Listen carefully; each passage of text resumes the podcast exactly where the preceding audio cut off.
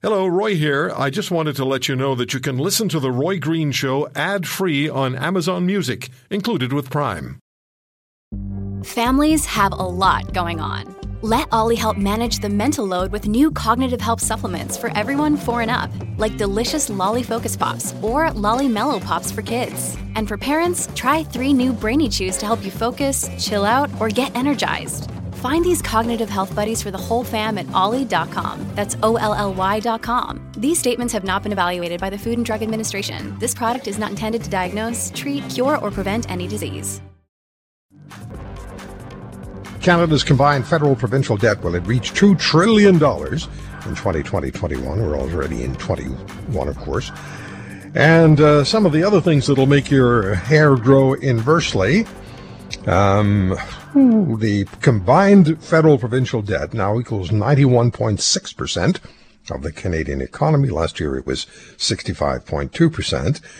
Crucially, the report says on a per person basis, the combined debt this year ranges from a low of $43,635 in British Columbia. That's on a per person basis to a high of $64,224 in Newfoundland and Labrador. Steve LaFleur joins us from the Fraser Institute. He's a policy analyst and co-author of the report. Steve, uh, context, please. Those numbers, when I look at them, they uh, they ring major alarm bells. Sure. Well, to put it in context, uh, governments in Canada have undertaken a lot of debt since the global financial crisis. So if you go back to 2007, 2008, and you look at combined federal and provincial debt in the country, uh, we went from 1 trillion, or just over 1 trillion, to slightly over 2 trillion, which is a, a big jump within a small amount of time. So if you think about it another way, within uh, that period of time, we accumulated as much debt as we've accumulated in the rest of history. And for the average uh, Canadian, it it significantly increases the if if you want to look at the per person responsibility, it increases the per person debt load dramatically. Yeah, uh, so there are a couple of ways of looking at it. Um, so if you look at it um, as the total, so as every Canadian, uh, we all have a portion of provincial debt we need to pay off, but there's also the portion of federal debt as well. And so if you look at uh, net debt per person, uh, we're looking at you know, between a low of $43,635 uh, um, in BC to a high of 64,224 in Newfoundland. So that's a substantial amount of money.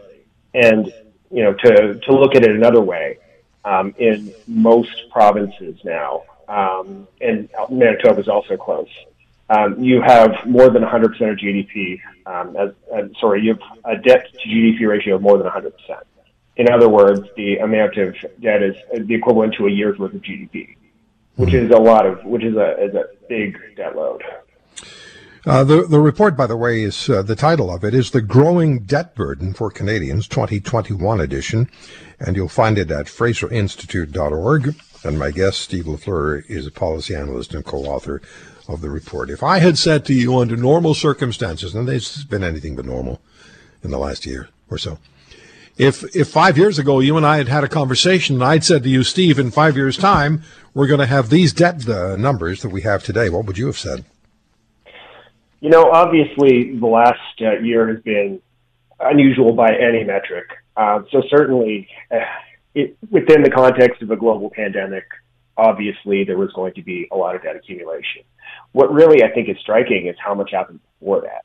So obviously the global financial crisis hit, and that was you know a, a challenge for a, lot of governments. But then after the global financial crisis, governments didn't go back to simply balance balancing budgets. So if you look at um, Ontario, for instance, they've been running deficits since the global financial crisis because they've generally been reluctant to um, make quick fiscal adjustments instead of you know getting back to balance in a couple of years. The plan is always to do it in several years.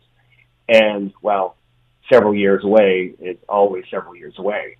Um, so this is really a problem that predates COVID that's been obviously made much worse. But nevertheless, that's one of the reasons why it's important in good times to be prudent because something always comes up. Um, you know, it won't always be a global pandemic, obviously, but recessions happen, uh, external shocks that we can't foresee happen. So we have to be ready for that. Otherwise, we're going to accumulate debt not only good times, bad times, but in good times as well.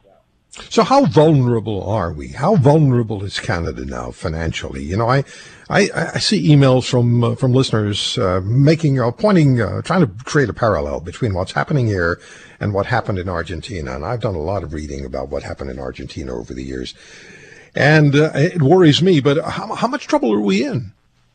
Well, I wouldn't uh, necessarily compare Canada to you know, a country like Argentina. Obviously, there are there are some pretty bad yeah, examples there countries that have gotten into real deep trouble. But nevertheless, you know, if you look back to the 1990s, Canada had a lot of provinces and the federal government that were in quite a bit of trouble. Um, you know, the federal government famously had to drop contingency plans for financing their debt, as did the government of Saskatchewan. And one of the interesting parallels there is that uh, Saskatchewan was concerned about not being able to finance their external debt.